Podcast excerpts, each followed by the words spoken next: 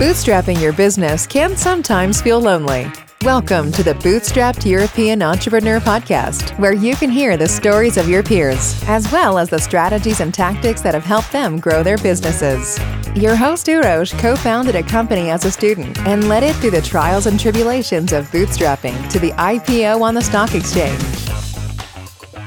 Hi, our guest today is Faris Začina, co founder and co CEO of Ministry of Programming, a company from Bosnia and Herzegovina that helps software startups design and develop their products and sometimes also invest in them.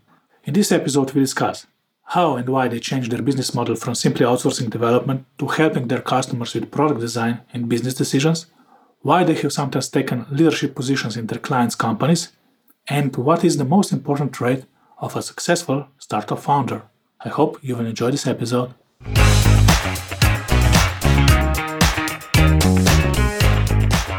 Hi, Faris. Thank you for joining us today. Thank you for having me. Your company could be just another, let's say, outsourcing player from the region, but it didn't turn out in this way. How come? I think outsourcing is, you know, it, it's a good business model. It's kind of obvious. In this region, most companies started that way because I think it's a low hanging fruit. And this region is pretty well known for talent and engineering. Back in the days, even in ex Yugoslavia, we, we had a good engineering culture. So I think most companies start with that because it's easy. I mean, it's easy to start, it's not easy to run any company. And in a way, when we started, also, we, we in 2015, we kind of uh, also thought, how, how can we build a company that builds startups? And uh, and at that point in time, we didn't have a lot of experience building or running companies. Uh, can can I just ask uh, why did you want to build a company that builds startups? Let's say where did this wish came from? That's from? a good question. I think it, it came from maybe our background, which I mean, in high school and also during faculty, we were more on the creative side. You know, I believe we are creative people because I, I was actually working as a product designer 17 years ago, and then um, and then I transitioned into programming but then I always enjoyed, let's say, the front end side of things and uh, design and what you can call UX UI design, and uh, because that's kind of the iceberg. That's where the user gets in contact with product, and uh, and uh, over time, I was fascinated with these stories about how a small team can build very successful a very successful product like for example instagram. How is it possible that, that a team of uh, 10 20 30 people can build such an amazing story a billion dollar company? And then i think that always inspired us. Uh, also we worked in different kinds of companies me me and my brother and uh, you know amra and uh, our sister ayla. I mean we worked in many different types of companies but I think we enjoyed the most working in product companies because I think it's uh, it's a more enjoyable experience because you are part of the process as an engineer. You are able to contribute much more to the product. This is why I mean I personally have not enjoyed so much consulting or freelancing or even outsourcing because uh, I always felt a bit on the sidelines in in these if you work for a corporation for example but if you work for a startup and if you are involved in, in product and design and development in a deeper way, then I think you feel more fulfilled. You feel a higher purpose. You feel like you, your contribution is more valuable. So I think we started from that perception that uh, building startups is more interesting and uh, it gives this chance of a really crazy journey and roller coaster. I mean, some people don't like it uh, because they believe startups mostly fail or there is not a technical challenge or something like that. But actually, we enjoyed startups exactly because exactly for that reason because they are destined to fail. So your contribution can uh, change the odds, and, and uh, if you do a good job, you can build these crazy stories that we all that we all aspire to. Like Google was a startup, Apple was a startup. All of these companies were startups back in the days, and they were built in the garage. Today, the garage is the cloud, and uh, the internet. So anybody can build a startup and anybody can do that. So we were inspired by, by those stories. And I think uh, we wanted to build products that would make a difference in the world. So how, how come that you didn't then, let's start a startup, but uh, now let's say currently Ministry of Programming is a strange business. It's a startup studio. It's an investor. It's uh, let's say it's everything. Uh, and I I think there's interesting story probably behind it. How how did you start the company? I mean, that's a great question. We wanted to build, uh, you know, some of our own products and concepts, but uh, we felt that it was maybe a bit too risky for us because, as in the Balkans, like the entrepreneurial or the startup ecosystems are not or were not well built in 2015. So, for example, in cities like uh, Ljubljana or Belgrade or Zagreb or Sarajevo, it's really hard because uh, to build a startup ecosystem, you need a few things. For example, you need access to mentors, you need access to capital, uh, you need accelerator, accelerators or incubators. You, you, need many ingredients to facilitate that process. So, so in a way, it's. I mean, we felt in 2015 that we were not ready to, to, to make uh, the jump into building one product right away, putting all of our eggs in one basket especially because we didn't have all of these support structures. I believe, for example, if somebody lives in Stockholm or San Francisco, it's, it's much easier because you have access to so much capital and so much, so many mentors, and then uh, that jump is is not that difficult actually. So because you can you can relatively easily get funded if you have a, a decent uh, pitch. So I think that was the reason why we didn't start with with one product, and instead we figured, okay, maybe we should work with external founders on their concepts and their startups and then learn how to do it. So that was maybe one of the initial premises behind MOP. And uh, where do you find the first client with such, let's say, unique approach at the time? Yeah. So the problem is, if you start with that premise, let's say we want to build startups with interesting founders, but get in early when you can make that contribution, when you can be an important part of the process. So you're not only like, let's say, employee number 75 you know so so if you want to start from scratch then uh, you need to find some really interesting people that have good ideas but they still have a good network and they have maybe access to some basic capital so how we did it is that initially we reached out to some people we know so we started building startups in switzerland with with some people that we we got connected with previously. But also there was a crazy story where my co-founder Rashad, he he sent a cold email to this guy Ben Bilski in in Germany, and I mean he literally saw this startup online, this product. It was like a fashion tech product, and uh, he liked it so much that he he he just cold emailed the founder and he said, "Yeah, like let's work together because I, I, really like this product and maybe we can do something together. And then we ended up building a new fintech company together with that founder.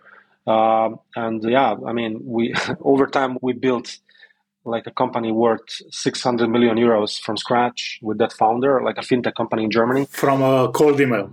Yeah, from a cold email, literally. And about a fashion startup. Yeah, that fashion startup was shut down. It was just like an experiment that he was running. But then we started this new thing, which is which was like a crypto stocks trading platform. I think, yeah, I mean, we got lucky, maybe, uh, of course, because I mean that that person, that founder, was extremely capable, and in some similar situations, we got also connected to other people completely randomly but then maybe some of these companies did not succeed as much so so i think there was a good dose of luck but you know, as they say in the startup world, it's it's all about the team and it's all about the founder. So if you, if you work with really good people, then there is a high uh, probability that you can build something interesting. So I think, I mean, kudos to Ben Bilski and his grit, passion, and crazy work ethics. I mean, building the company. And then we, we just joined as a part of the team and we did everything that was possible to make that company a, a unicorn, you know. So how come that you didn't then let's say get absorbed in this company?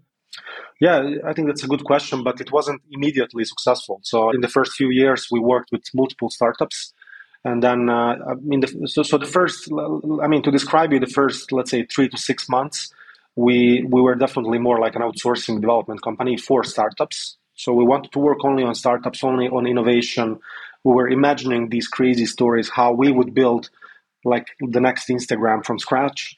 Um, and that was maybe the main motivation behind that and we sticked only to startups until today you know we never worked with uh, big corporations or you know, corporate outsourcing and stuff like that.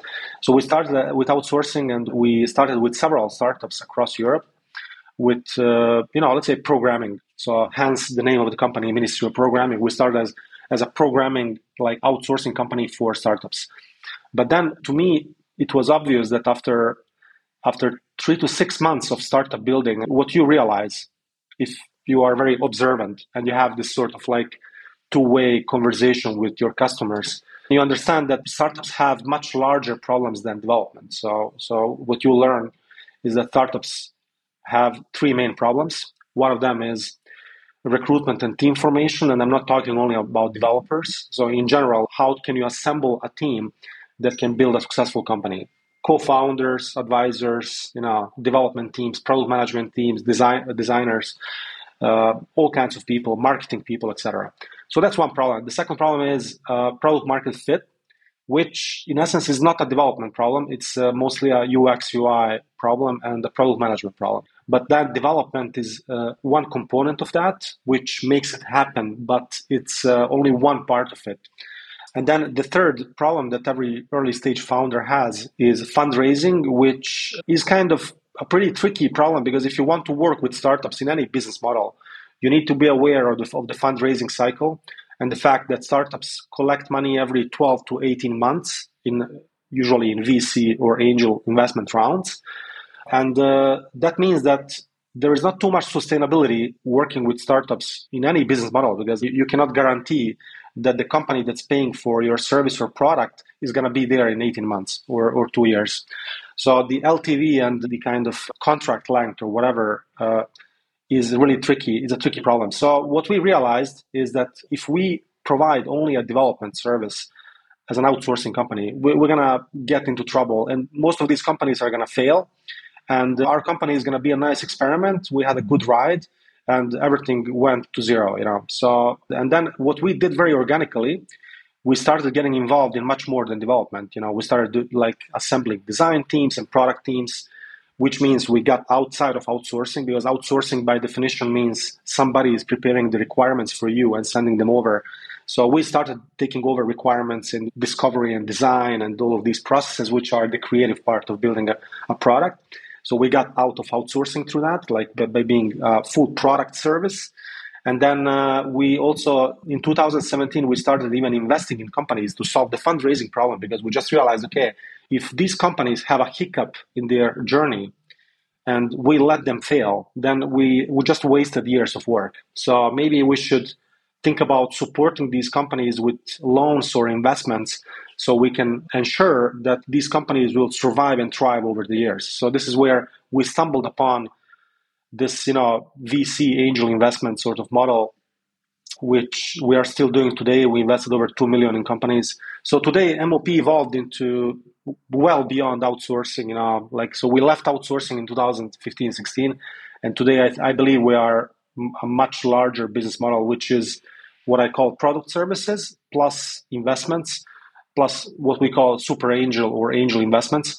So when a founder comes to us with an idea, we are able to be like a one-stop shop for everything that they need. Yeah. Okay, there's a lot to unpack here. So if you will be patient with me, let's say I have a lot of questions. Let's say so. First, what I found really interesting. Let's say that you notice that you're not in a really good market. Let's say for your services at the time outsourcing because let's say you have clients that are not a high quality clients for that kind of service. Yeah, exactly. And and you didn't choose the obvious and let's say in quotation mark path of changing the market but you redesigned your services that you offered.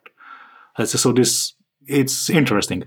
So why did you decide to redesign, let's say, the services, and how did you then convince your current clients that they should, uh, let's say, outsource or, no, not outsource more, but they should take you on as a partner? Let's say. So why did you decide not to switch market and why and how did you convince them to follow you along? Yeah, it's a good question. I think it wasn't like a grand strategy of some sort. We didn't have like a lean canvas or a business model canvas or business model with all of these genius ideas. Uh, I think it was more like an adaptation and iteration over time. And I think it's it's actually how most companies evolve. But I mean, sometimes people like to elevate and uh, idolize founders and like geniuses. But yeah, but but I mean, I, I think there are great stories for uh, let's say from the past. yeah, yeah, exactly. But I think I mean, like mo- most people learn by by doing and by adapting in the moment. So I think one example that that I can tell you what happened, like for example, is that in the beginning, yeah, we could have gone the, the complete outsourcing route, working with corporate clients. Um, w- one story is that uh, in 2016, I think we got an offer from Cisco, and uh, they wanted to hire us. Uh, and uh, as an outsourcing dev provider, and I think they sent us like a list of uh, 12 open positions. And it was, I can't remember the exact amount, but we're talking about like a one to two million euro contract per year. I don't know exactly. So we're talking about a pretty sizable amount of money for a company as young as we are at that point in time. I think it was probably something like much larger than what we were making with everything we were doing at that point, much larger. But then I was looking at that PDF of what they wanted. So it was like, it, it, to me, it looked like a grocery list. So they wanted three senior developers level three, uh, two meteor developers level two, two database engineers level four, things like that. So it was more like, I mean, to me, it looked like a laundry list of uh, bodies, you know, to fill. And uh, I mean, it didn't feel good. So, so I think, I mean, like it didn't feel good to work for an for a big corporation and to rent people that way. I, I, mean, it didn't feel good emotionally, but also, in my opinion, is it's not something that's challenging at all. So that that's also one part of the answer. So one part is more emotional, the other part is more on a way that it's not something that's fulfilling in a way that because I, I think in essentially like outsourcing is a recruitment service. So uh, there's not much to do there, you know. Like they are a pretty organized company, already successful they have deep technical problems, and then we assemble a team for them to solve uh, maybe those problems. But I think it's, I mean, you're not passionate about it. I'm not, I'm not passionate about it, but also I think it's uh, about also working with big companies. I mean, when you work with big companies, you are pretty much a victim of their own process. So to give you an example, because I, I worked as a programmer in outsourcing companies, uh, I mean, these companies impose their processes and procedures and SLAs and whatever, I mean, requirements they want to impose on you, and they restrict the ability for you to build your own culture. And I think that's a big problem. I mean, literally, I know about companies that had to introduce very detailed access control for their employees, or very detailed monitoring, or very detailed whatever just because the corporations they're working for require that. So this is not unique to outsourcing, but the thing is that in outsourcing, it inhibits the ability of companies to build like a really nice culture. And very often, I think also one of the problems of working with corporations uh, is NDAs and like the fact that we have so many teams in the Balkans working for amazing companies like Apple, Microsoft, whatever, but they cannot tell anybody about that and they cannot put it in their CVs and they cannot put it on their LinkedIn. And I think that's detrimental to the careers of people. And in the end, like it's it's not a good it's not a good thing for for people to work in that environment. So so in essence, I mean there are there are, there are many reasons why it didn't feel good. But I think so. Just to be clear, I don't think there is anything wrong about outsourcing. I think outsourcing and consulting are completely legit uh, business models and industries there is a challenge there. There is a big technical challenge. A lot of people are enjoying working in these companies, and this is just my opinion. Uh, that was that, that's coming more from my maybe even personal history because like I always dreamed of building products, you know. So, so I think everybody is unique. Everybody has different opinions. Some people enjoy working in big teams of I don't know, thousand engineers and building, uh, working on, on a code base that has 20 million lines of code and I don't know whatever. So, so some people really like that, and I respect that completely. And uh, you know, I think everybody has their different motivations and opinions. And uh, in terms of entrepreneurship, you're right completely. We could have switched to outsourcing with corporations, but and then we would probably have made much more money than now. But we didn't want to do it because of maybe more philosophical, uh, like more philosophical, uh, like like things in a way. So it wasn't maybe that pragmatic if you think about it. It wasn't even like reasonable maybe because I mean maybe we we, we could have started with that working with Cisco, made some money, then I don't know whatever. But but I think what was good about this decision was that we stick to doing one thing well, which is building startups from scratch. Uh, if, if I just may, let's say, add a little bit something to this culture, let's say it's interesting. I have a somewhat parallel experience, not so much in the startup field, but let's say when we started acquiring companies, let's say one of the possibilities for us was to to create a group. And uh, let's say the first idea was really, let's say, to create a group and so on. And then, you know, like synergies, again, in quotation marks, and you try to implement the same processes and so on and so on. And we really quickly, we discovered that we are, let's say, fighting about how the stuff should be done. But both companies, let's say, that were doing it already. And then when we thought about it and about the culture and so on, we, we found out, let's say, that we will, if we go down this path, we will destroy the culture and this really changed, let's say, what DHH is about. Let's say it's not long, it was no longer, let's say, acquiring companies, standardizing, but it was about, let's say, building a group of companies that are independent, that retain their culture, but are just, let's say, connected uh, through experience exchange and, uh, let's say, common ownership. So the same ownership and so on. And uh, let's say, where we, where we now interact with companies is like just on helping them to set the goals and then we try to leave them alone and don't do anything they don't ask for let's say as a help. So let's say i, I see this culture thing that you mentioned it's uh, really yeah it's important and really i really respect it that's, because that's the essence. I think that's the essence and uh, i mean even if we ignore the business models i think people don't understand like this point at all like well, so i'm saying some people don't understand this point. So the thing is like I think it has to do with software engineering in general. So it's not about outsourcing or consulting or freelancing or in- internal teams or so. So I think if you're building a new product, what you want in essence, you want to have a team of people that are working collaboratively every day in the trenches and are committed to building that product together in the long term. That's I mean that's the simple description. So you want a team that's blended together and that is working on something across all dimensions product design development infrastructure. Yeah. It's creative discipline let's say also programming. It's a creative discipline and you want to be able to, to create and to contribute to that process. So, so i think uh, i think that what, what people miss is that it doesn't really matter if you call it so it doesn't really matter if you do outsourcing consulting freelancing you know you have an internal team you have an external team you have a combination whatever i think what you want is to build a culture where every, all of these people are working like one team. And i think uh, i think that that that's kind of also what we wanted to do. So this is why we went outside of the, let's say traditional outsourcing because what we wanted is we we wanted to be able to assemble teams that feel like they are one team you know? So it doesn't really matter what's the legal relationship and how you call it i think in the end it's about the ideal software engineering process where people collaborate together. And they're, they're not like these walls and whatever between different teams and different people. And, and i think we managed to do it largely on most products not on all of them. I mean in some of them it was hard because some of the founders did not really understand what we do, you know, and they, they didn't give us like a lot of space in that uh, regard because I think what we do is a bit unusual because when we come to people, they think we are an outsourcing company.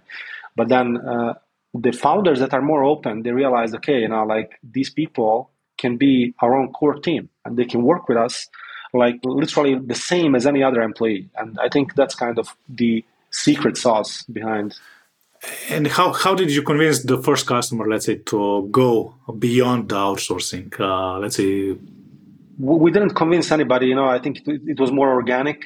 We didn't sell, so it was more like we just proved ourselves in the trenches that we can do more. And with some companies, we started with dev outsourcing, but then we just we just get involved more and more and more into other all kinds of things.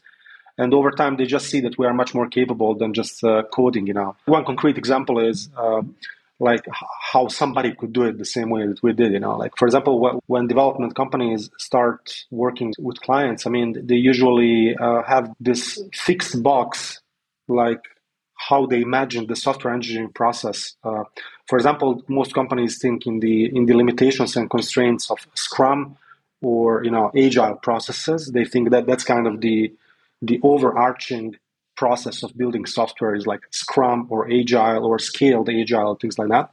And then they believe that's sufficient to build anything. Uh, and unfortunately, it's not. You know, so the, the truth is that uh, like that's not software engineering at all.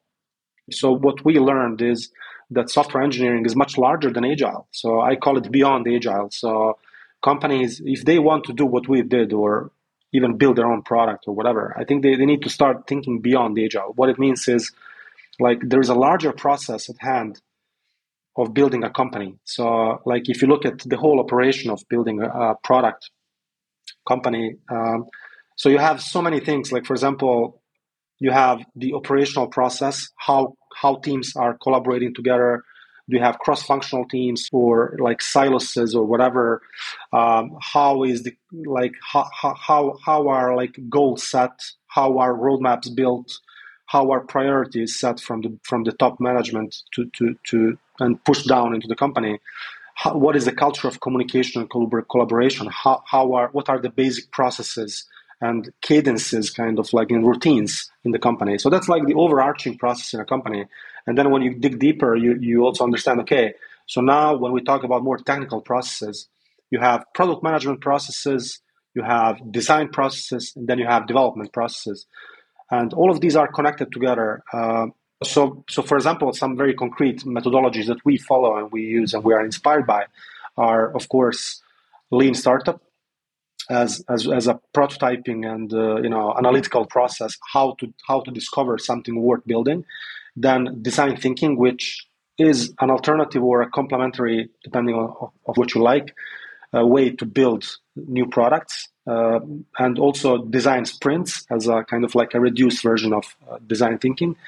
And then also uh, continuous delivery which i believe is well more much more advanced than uh, agile as a process because uh, I mean, uh, so agile is as well important, uh, also Scrum and Kanban and Scrumban, whatever. But I think uh, continuous delivery is uh, a process that we believe is uh, is a much better start for startups to think in terms of continuous delivery and like applying that sort of deployment frequency and release frequency, like moving really fast with stable infrastructure, and maybe using Kanban as a tool to organize work initially, but then later on they can move into Scrum or something. But what I'm saying is, in essence, the problem of building software is much larger than Agile. It's much larger than Scrum, and that I don't think most development companies understand that.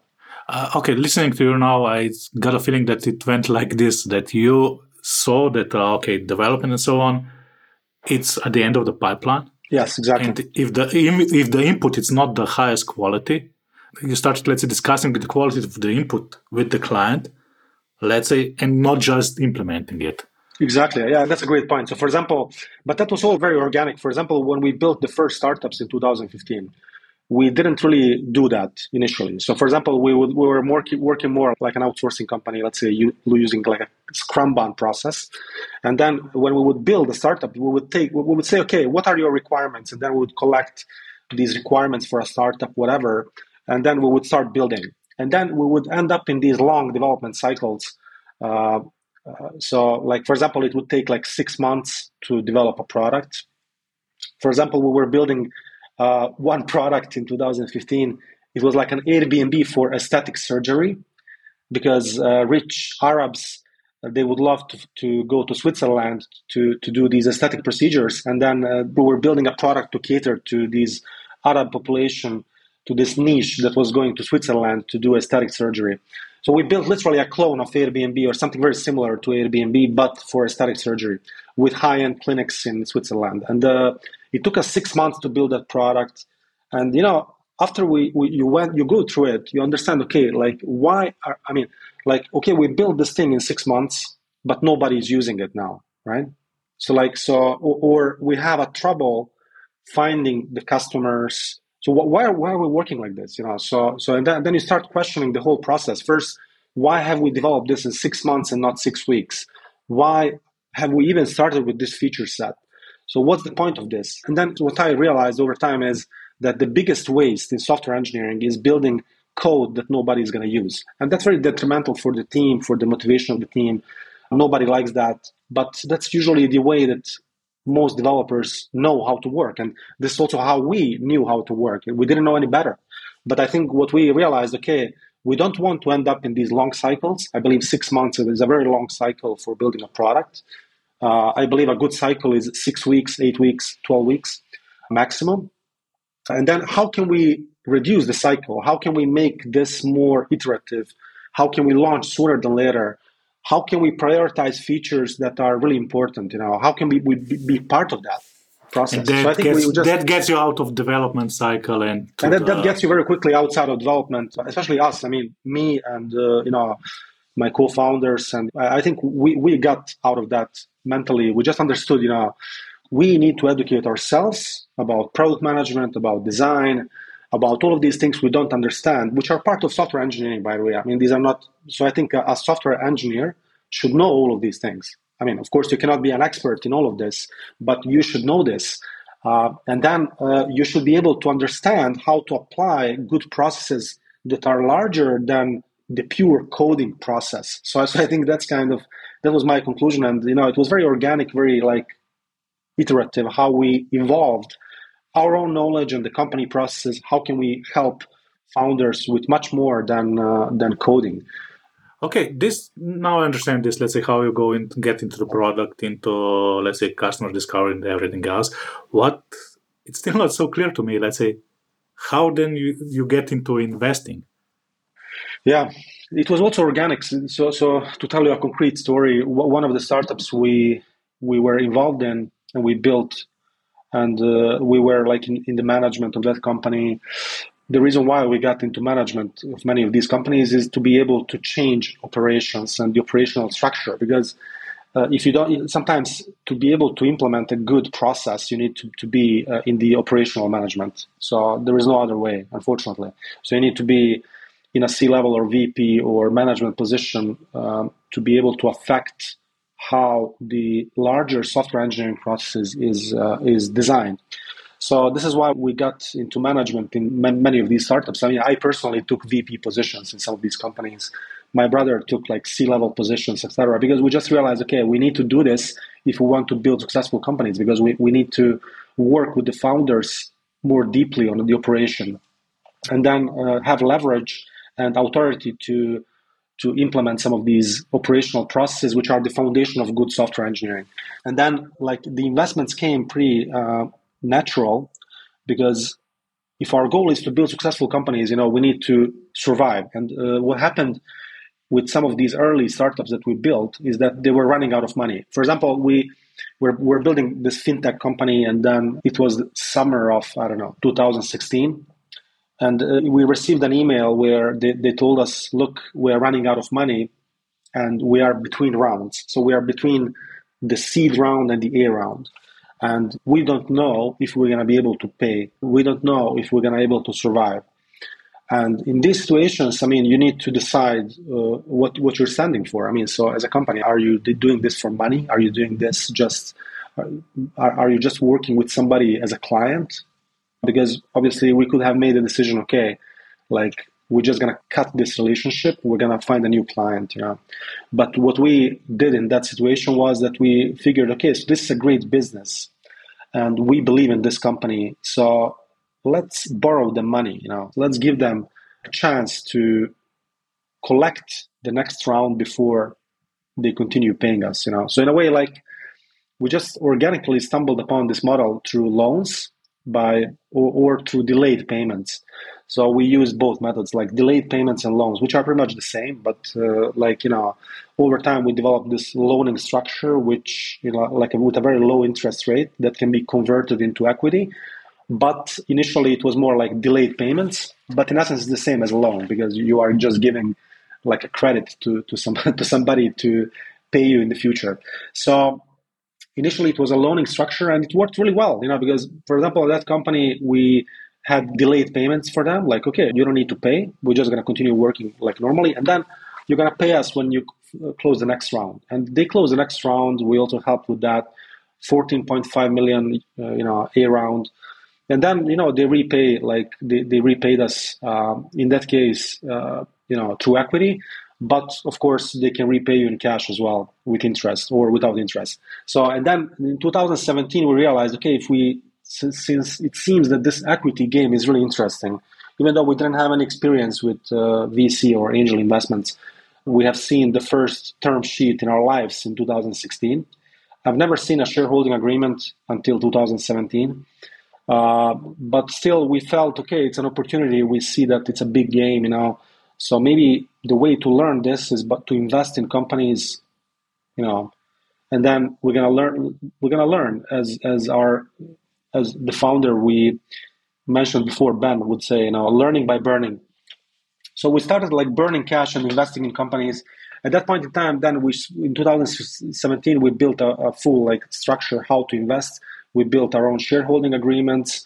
With we hired lawyers from t- three countries to build that because nobody in Bosnia was uh, doing that. You know, so we had to hire people from from Sweden, from Germany, from Bosnia, work collaboratively to build these agreements to, to, to have a good legal structure. So we spent shitloads of money on that and time and how to build that. And then we built a model where we invest like like any VC or angel investor. In a way, we we have two models. We can invest like sweat equity or cash, but the structure is the same, and we guarantee the full amount upfront. So we we started investing amounts like hundred thousand or hundred and fifty thousand euros in every company we invested in, which are pretty big tickets, you know, for ten to fifteen percent of the companies most of these companies are in Sweden. And uh, yeah, so we started investing this way. The shareholding agreement basically guarantees that we will invest the full amount 12 to 18 month period. And for us, over time, we started converging more into cash investments because it's much cleaner in terms of the legal and the financial structure. I think also it helps much more um, for the, with the next fundraising rounds.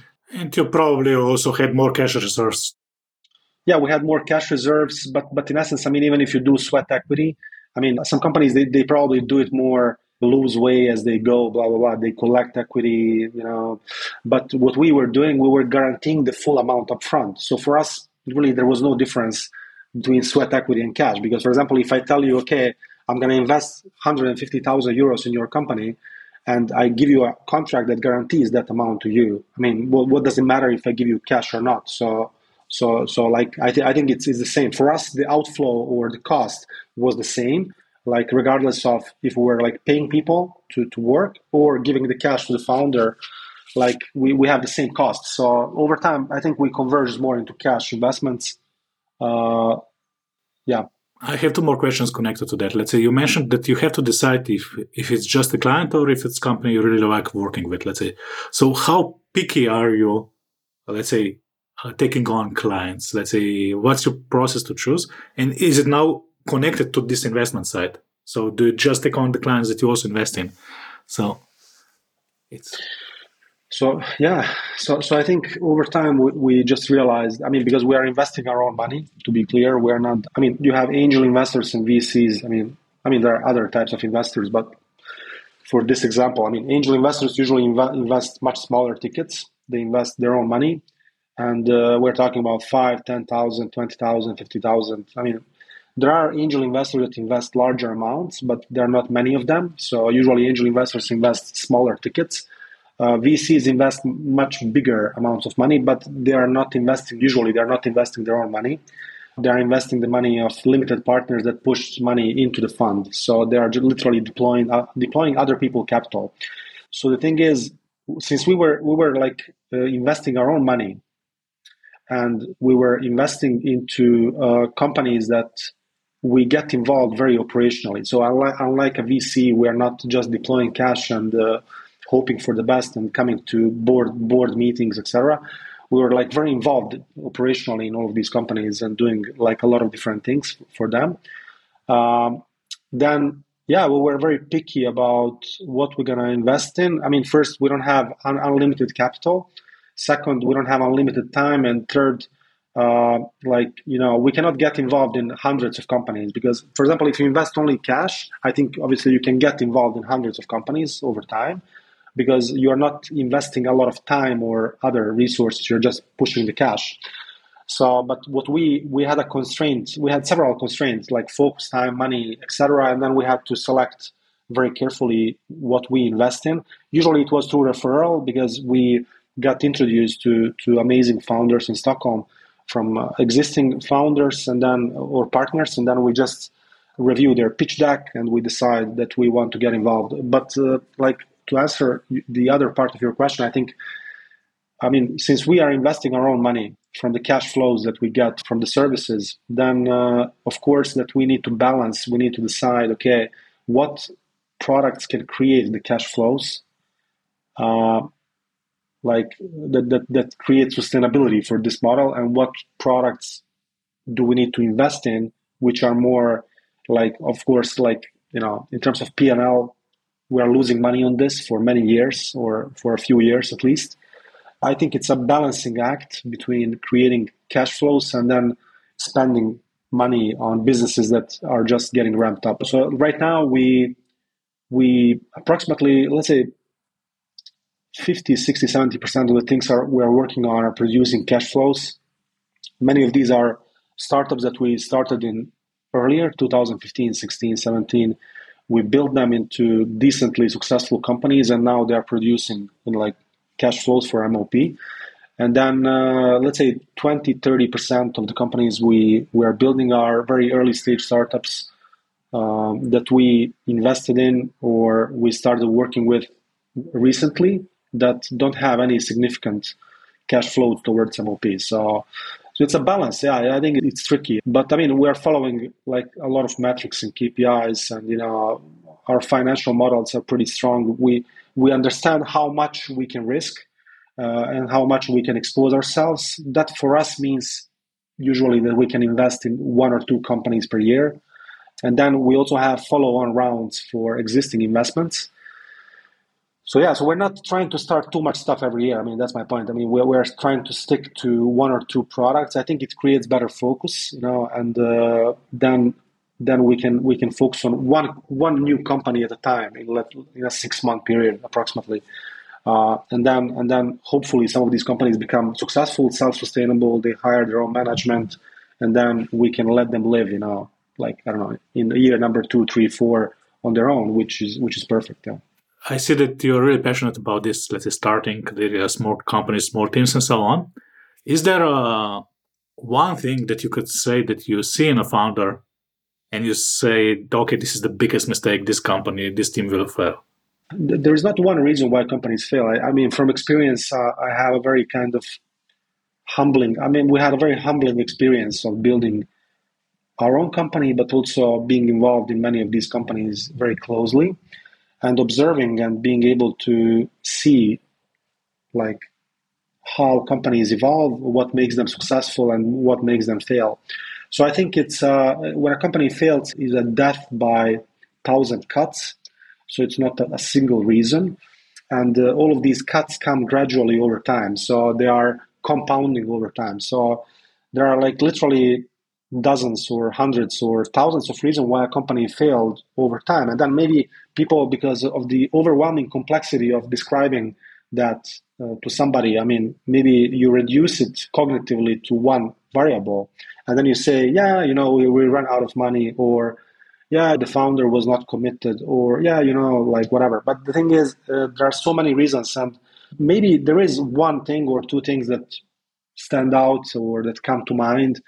Uh, I think what what we realized is that what we've seen firsthand is that what Y Combinator is telling about startups is true. So the, the three main things to build a successful company, and not only a startup, any company, are uh, self-belief, focus, and uh, determination, uh, which means that the founder should be a person that will stick to, to one idea for a long period of time and that will be motivated to do that full time or, or overtime even like i mean I'm not promoting overtime all the time. All the time, literally. I'm not. I'm not promoting overtime, but I think that if you found a company, and I would advise all of your listeners to do that, because that's something that's a transformative experience. I mean, maybe you can comment or think about it or think you understand, but until you do it, you don't understand. But when you when you found your own company, you have all the all of the incentives of this world to work 24 seven, and uh, it's maybe some people can do it in an eight to five, but what I have seen historically is that people that have their souls and like sweat and blood and tears in the company, they are the ones that succeed. And this is exactly what Y Combinator is, is saying. They are saying, okay, uh, determination, commitment, focus on one thing over a long period of time. is what creates success. And it's not only businesses, it's also anything else. So if you want to become a good programmer, you need to put your proverbial 10,000 hours in. You, know, you need to focus on one thing for a long period of time. So, so I think it's the same with companies and the companies that failed or that, that have not succeeded as much. Maybe those were the companies that where the founders have not really invested everything they have in building these companies. And the, and the companies that succeeded wildly, they were the ones where the team uh, worked 24 7 on building these companies and like they literally died in the trenches. I mean, uh, not literally, but I mean, like, so, so, so, so, you know, like sometimes you can work like you're eight to five. I'm not saying it's, it's a problem, but even after five, you think about the, the company and you are literally always thinking about it, always caring about it. And because we all understand it takes many years to build a successful business and uh, there is no overnight success. And I think it's, it's, it's very important to understand that you cannot, you know, you, you cannot avoid the, the investment of time to, to become successful at anything. You need to invest those, like, let's say 10,000, 20,000, 50,000 hours. I mean, whatever is the right number like that people want to use as an example. One of the characteristics of successful founders, if you want, uh, the willingness and ability to work on something and focus on one product or one business for a long period of time. Yeah.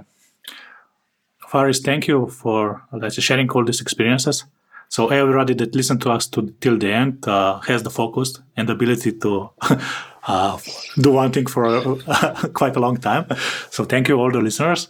And I hope that you will have the opportunity to help a lot of more startups in the future.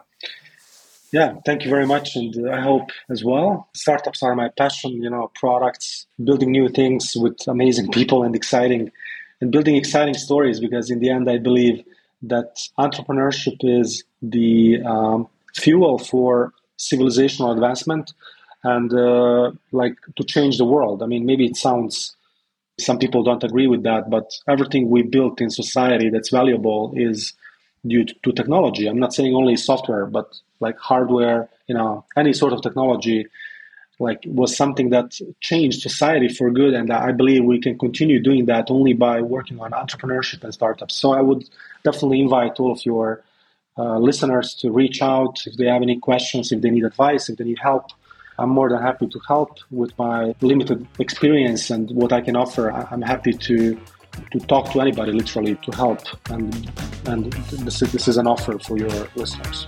Thanks. I will put your contacts on the show in the show notes. Thank you. If you like this episode, please subscribe to the podcast. And do not forget to tell your friends about it.